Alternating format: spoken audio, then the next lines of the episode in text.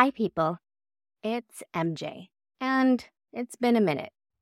For those of you who have been following this season, first of all, thank you. I started off the year with a personal challenge of doing an episode a week, which we all know is a bit of a challenge. So I am accepting the fact that we were able to pull off 14 episodes with 12 wonderful guests. We kicked off the season with Justin Peters of the Struggle is Real podcast, which recently hit 100 episodes. Congratulations to him and his team.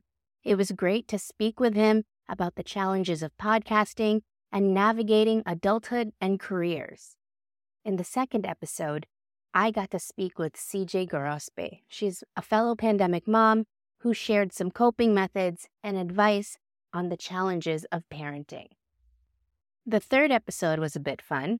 We had Bobby Flowells on. He's a comedian, artist, and musician. He just also happens to be my husband.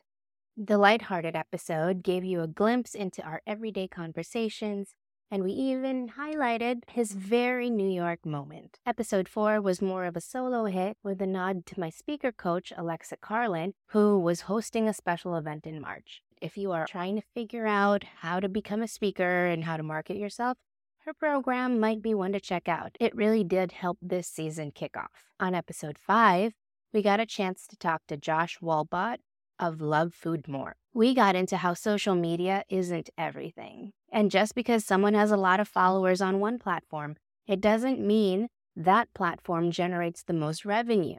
On episode six, I needed a reminder that rest is resistance.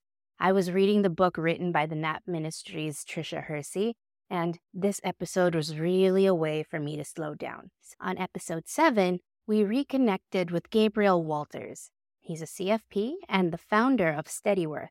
He was one of our guests from season one, and I was really thankful to get into a more personal conversation with him.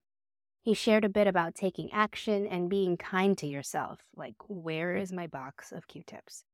It was great learning more about what drove him to work in financial planning and how faith actually plays a little part in his work.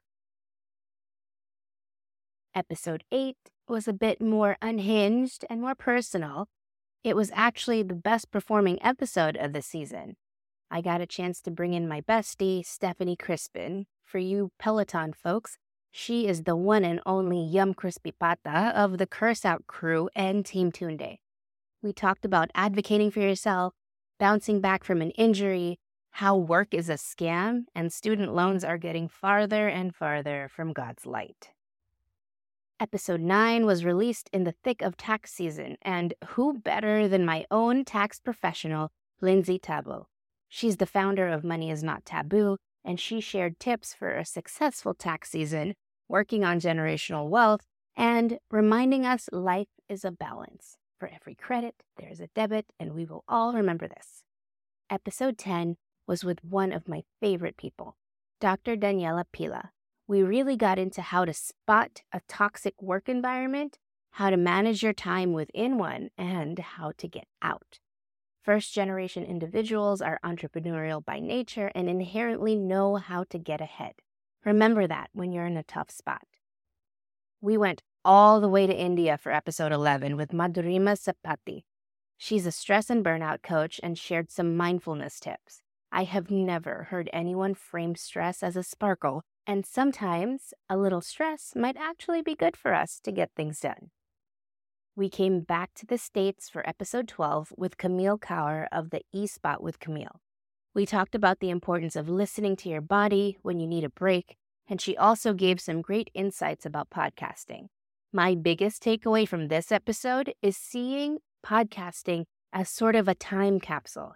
It is capturing a moment in my life when I am trying to do something different to make me feel whole after being in government and politics for almost 15 years. The last two episodes of season two were really refreshing in that I was reminded of who I am and who I want to be. Episode 13 was with Kaleo Nadal, a rare person who tangentially knew me when I was about seven or eight years old, and who I actually got to know and become friends with in adulthood.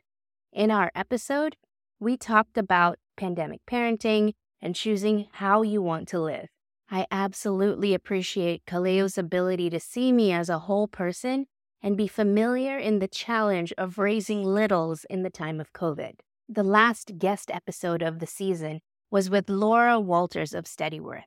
She shared some amazing tips about navigating transitions, whether it's a layoff or finding a new career after being a student athlete. She also highlighted the importance of mastering your own emotions if you truly want to be an advocate for something.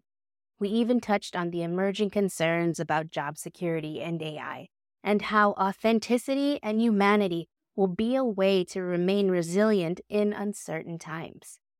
Season 2 made me realize my sweet spot is really talking about money, careers, and finding success in challenging situations.